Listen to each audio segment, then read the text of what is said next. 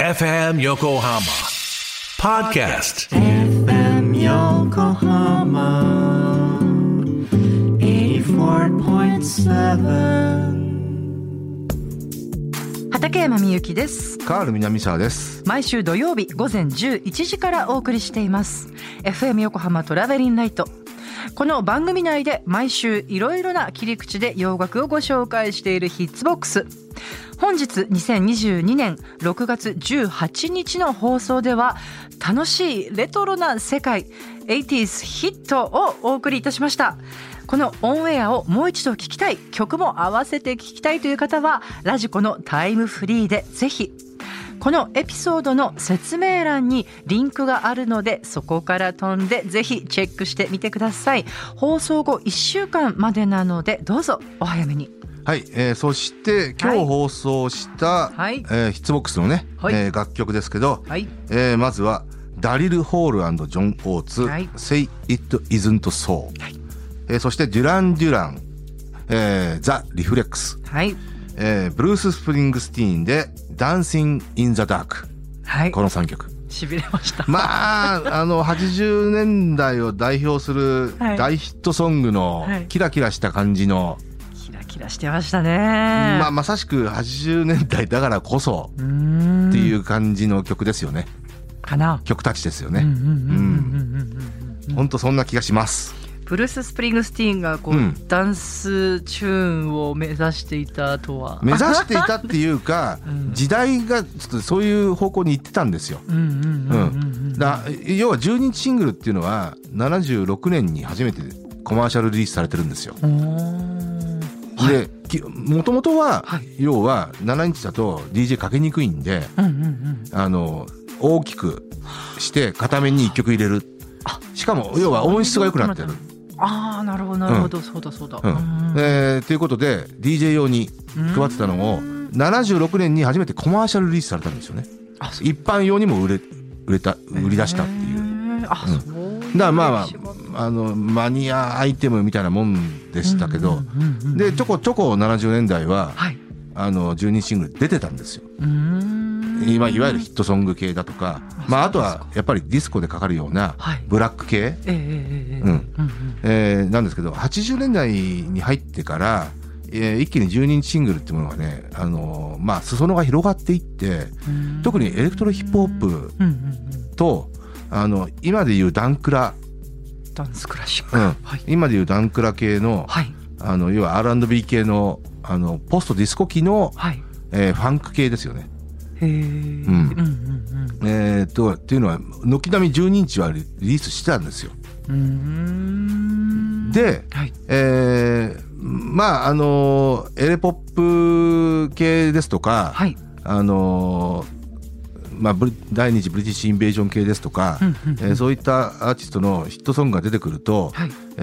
まあ、ある意味そのリミックスバージョンっていうものがやっぱ出てくるようになってきて、そうなると12インチがリリースされたりするわけですよね。あとはまあクラブ、まあ、ディスコ用に、はい、という意図もありますけど、うんうんうん、それがポップマーケットにまで波及して行き出したのが83、4号あたりなんですよ。うんそうだから多分、まあ、日本でもそうでしたけどポップマーケットの大ヒットソングがディスコでかかるっていうね、うん、実は70年代あるようななかったんですよね。あそうだったんですか、うん、基本はやっぱダンスミュージックの曲がかかるわけです。だからねそういう中で、まあ、Say It Isn't So が結構その宣伝をつけていて、で翌年がスプリングスティーンのダンスインザダークなんで、その時のリミキサーっていうのは例えばボブクリアマウンテンだったりとか、はい、アーサーベイカーだったりとか、はい、さっき言ったジェリービーンだったりとか、その辺がまあ八面六臂の活躍をし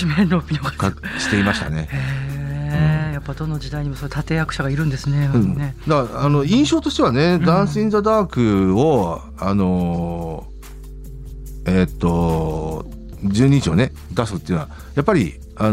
そういう時代になってきたんだなっていう印象はありましたよね。スプリングスティーンが12インチ出すっていうのはやっぱりありえない話なんで、うん、ありえないというか、だってこの人がねディスコでかけるような曲を ね、うん、出すわけないんでって思っちゃうよね、うんうんうん、70年代の彼の活躍を見ればね、うんうんうん、はい、そうだからあそういう時代になったんだなっていうね、うん、うん、そうでしたか、いうところは感じたし、はい、うん、まああとはやっぱり、はい、アーサー・ベイカーがそれをリミックスしたっていうのは言ってみれば相当白羽の矢なんですよ。そうなんだ、ね、うん、その時にアーサー・ベイカーっていうのは、はい、アフリカ・バンバータ&ソウル・ソニック・フォース、ね、はい、プラネット・ロックとか、ルッキン・フォー・ザ・パーフェクト・ビートだとか、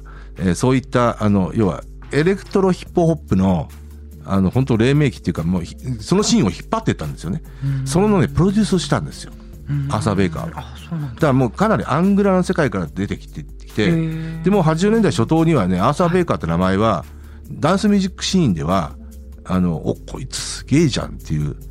感じだったんですよ。それが84年にDancing In The Dark の要はかなりなポップアイコンじゃないですか、ね、うんうんうん、しかもスプリングスティーンのリミックスを依頼されたっていうのは、ね、それはやっぱりアーサー・ベイカーやったじゃんって本当思ったもんね、きっと、うん、あ、そうですか。で案の定80年代半ばやっぱダンスミュージックシーンのね、うん、中心的なプロデューサーになってましたから、うん、アーサー・ベイカーは、うん、だからやっぱ80年代のアーサー・ベイカーとトレバー・ホーンっていうのはいわゆる80年代のダンスミュージックシーン、あとはまあジョルジオ・モロダーかな、あでは非常に重要なサウンドメーカーでしたよね。知りませんでした、うん、なるほどなるほど、まあね、いっぱいねこうリクエストっていうか、はい、今日はですねこうステッカーのね、応募してくださった方にね当選者の発表をここでするのね。そうなんですよ、うん、ということでねちょっと、はい、いいですか。じゃあ私からラジオネームサンディさん、うん、ありがとうございます。番組を聞きながらノリノリで拝聴してます。いつもお掃除のお供にてね、ありがとうございます、そしてこの方は先ほどね小泉京子さんの曲をねリクエストいただいた方で、渚のハイカラ人形、そうですそうです、うん、お母さんと一緒にジュリーって体をよじりながら聴いてましたという。それはもう僕はもう、うん、非常に理解できるよねてか私たちもそうだったもんね、ジュリーってね。そうあれはねドラマなんですよね。そうそうそう、キキキリンがね、そうそうそうそう、ポスターに向かってジュリーって、まあまあ、はい、やっちゃうんだよね私もラジオネーム女コロンボさんですね、それからラジオネームひょっとこきゅうちゃんさんです。はい、いろいろ聖子ちゃんのことなどなど書いてくださっておりますね。いいですね。それから伸びて歪んだカセット音源さんです。はい、ご応募ありがとうございます。あ、平成生まれなんだって。でも80年代の音楽は子供ながらによく口ずさんでいました。ラジオでこういう番組が組まれると嬉しいですだって。うんうん、結構でもね、昨今よく聞くのはうん、平成生まれで80年代の音楽に精通っていうか、まあ耳馴染みになってるっていうのは結構ね親御さんの影響とかもね。あったりしますよね。80年代の曲は本当やっぱ曲がねメロディーいいと思いません？特に、まあ、うん、独特ですよね。80年代独特の音質ってありますよね、うん、それはあるある、うん、ちょっとこう私もこうプププッとこうなっちゃうよ。ちょっとこうなんかね、変な話、うん、今聞くとダサかっこいいような部分もあったりとかね。そうね。そういうのも含めてこう今となって愛おしい感じがしますけどもね、うん、なんかね。それからラジオネームケセラセラさん、はい、サイレントリスナーだったんだけど今回思い切って初メールくださったんですね。ありがとうございます、ね、ありがとうございます、それからラジオネーム聖子ちゃんカットしてましたさんですね。あ、それはもう ね、ありがとうございました。してたでしょうね。私もダイアナ妃カットみたいなのしてましたよ、はい、だってほぼほぼね、女性は80年代のね、はい、青春時代を過ごした女性は、うん、10人中8人くらいが聖子ちゃんカットだったような気がするよ。それじゃないと外出れない感じがして、うん、で80年後半になると、うん、今度はワンレンボディコンですよね懐かしいなちょっとこうトサカっぽいそう前髪にねやってたな。夜霧のハウスマヌカン的なね。あ、懐かしい、うん、はい、ややですよ、やや、うん、ややそんな名前だっけ。そうヤギのハウスなんかややですよ。ああ今フラッシュバックしましたよ、はい、鮮やかに、はいそしてラジオネームツッチーラジオデイズさんです、うん、はい、この方もねいつも応援してくださってありがとうございます。ありがとうございます。それからラジオネームバイユさんでいいのかな、つゆさんかな、ああなるほどね、梅、うん、雨ね、はい、はい、なんですね。私さっきちょっと違う名前で言っちゃったんですよ ねバイユさんね、つゆさん、つゆさん、つゆさん、はい、それからみーみさん、はいありがとうございます。そしてラジオネーム、うん、ピンボールさんです。はいはい、皆さんご応募ありがとうございました。おめでとうございます。はい、いやそれにしてもね、まあうん、質ボックスもそうなんですけど、はい、今日は本編で流した、はい、全て 80s、うん、はい、ケイト・ブッシュだけちょっと78年だったけど、はい、あそうですね、話が合うかはね、はい、そうですね、まあ本当こうある意味こう統一感あるよね。あやっぱあるね、あるよね、あるな。まあ光源氏だけちょっと年違ったかもしれないけど、あうん確かにそうかもしれない、うん、光源氏はねこれデビューから3枚目のシングルだったんですけど、はい、パラダイス銀河、はい、光源氏史上一番売れたシングルなんですよ。そうでしたか。そう、うんうん、でそれまあ僕は関わっていたんでねえちょっとお話聞きたいけど、まあ、100万枚売れたっていうね。そんなに売れたんだ。いやこれはね、で僕はもうカラオケのお箱ですよ。あおっしゃってましたね、うん、これは なぜならばポニーキャニオンに入社して、うん、新入社員の時に光源氏がデビューして、うんうん、要は先輩とカラオケ行くじゃないですか、うんうん、キャニオン縛りなんですよでもうパラダイス銀河とか田原俊彦を歌わざるを得ない。いやこのチェッカーズとかね、あそうチャゲアーズとか、あ意外な一面、うん、そうでしたか、ね、僕はねサザンオールスターズ歌いたいけどあらビクターだとならぬといろんな絞りキャニオン縛りのねカラオケっていうのはね、でまあでも一つもいっぱいあったんで、うんうん、まだ楽だったけどね。世の中にはこう思いもよらない縛りってのもあるもんですねやったなそれね、新入社員から 1,2 年目ぐらいかな、うんあとさちょっと関係ないんだけど、うんうん、ムッチャさんって方が、はい、ケイト・ブッシュ嵐ヶ丘ずっと矢野明子の歌だと思ってた、はいはい、まあ無理もない面白いねかな、うん、なんかそういうの自分の中でもある気がするあそうパッと思い浮かばないけどなんかこれでもねあれわからない方には、うん、一応簡単に説明するとね、はい、ストレンジャー・シングスネ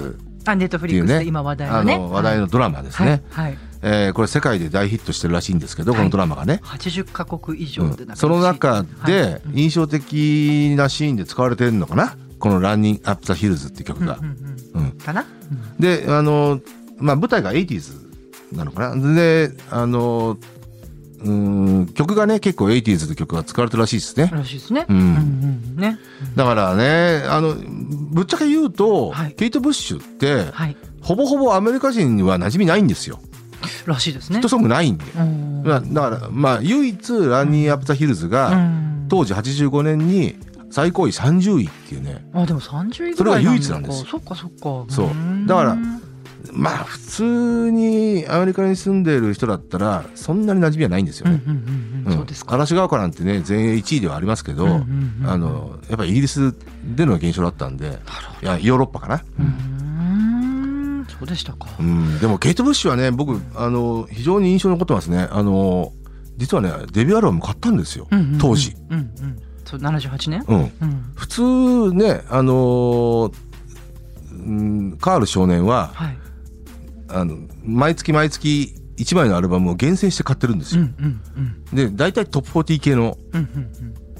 うんうん、アルバム買ってるんですけど、はい、そこにケイト・ブッシュはね買っちゃったんだよね。これ多分ね、まあ、見た目が綺麗だったってのもあるんだけど、まあ綺麗だったね。そう、うん、嵐ヶ丘がねやっぱりね、はい、ちょっとね、まあ、エキセントリックな感じもあったけど、うんうんうん、魅力を感じちゃったんだよね。いやでも分かりますよ、うん、であとやっぱりピンク・ロイドのデビッド・ギルモアが見出した人っていう歌い文句だったんですよ、らしいですね、うんうん、それもちょっとまあ興味を惹かれたっていうのはありますけど、うんうん、私センシャル・ワールドっていうアルバムが あれもいいんです。あ10年代ね、うんうん、あれ80年代じゃない。80年代、うん、そうそうそうね、うん、そうそうね。だからまあ2枚目以降は80年代に入っちゃうんですけど、あ、そうかそうか、まあそうだね、うん、80年90年いや80年代だと思う多分、うん、センシャルワールドは80年代だと思います、うんうんうん、はい、あとライオンハートとかね、ライオンズハント、あの辺がまあ話題になった作品ですよね。うん、そうですね。はい、はい、ということでそろそろお時間となりましたので、まあ、またちょっとこのね 80s ヒット曲特集はちょっとやりたいなと思います。皆さんお聞きくださってどうもありがとうございました。それではまた。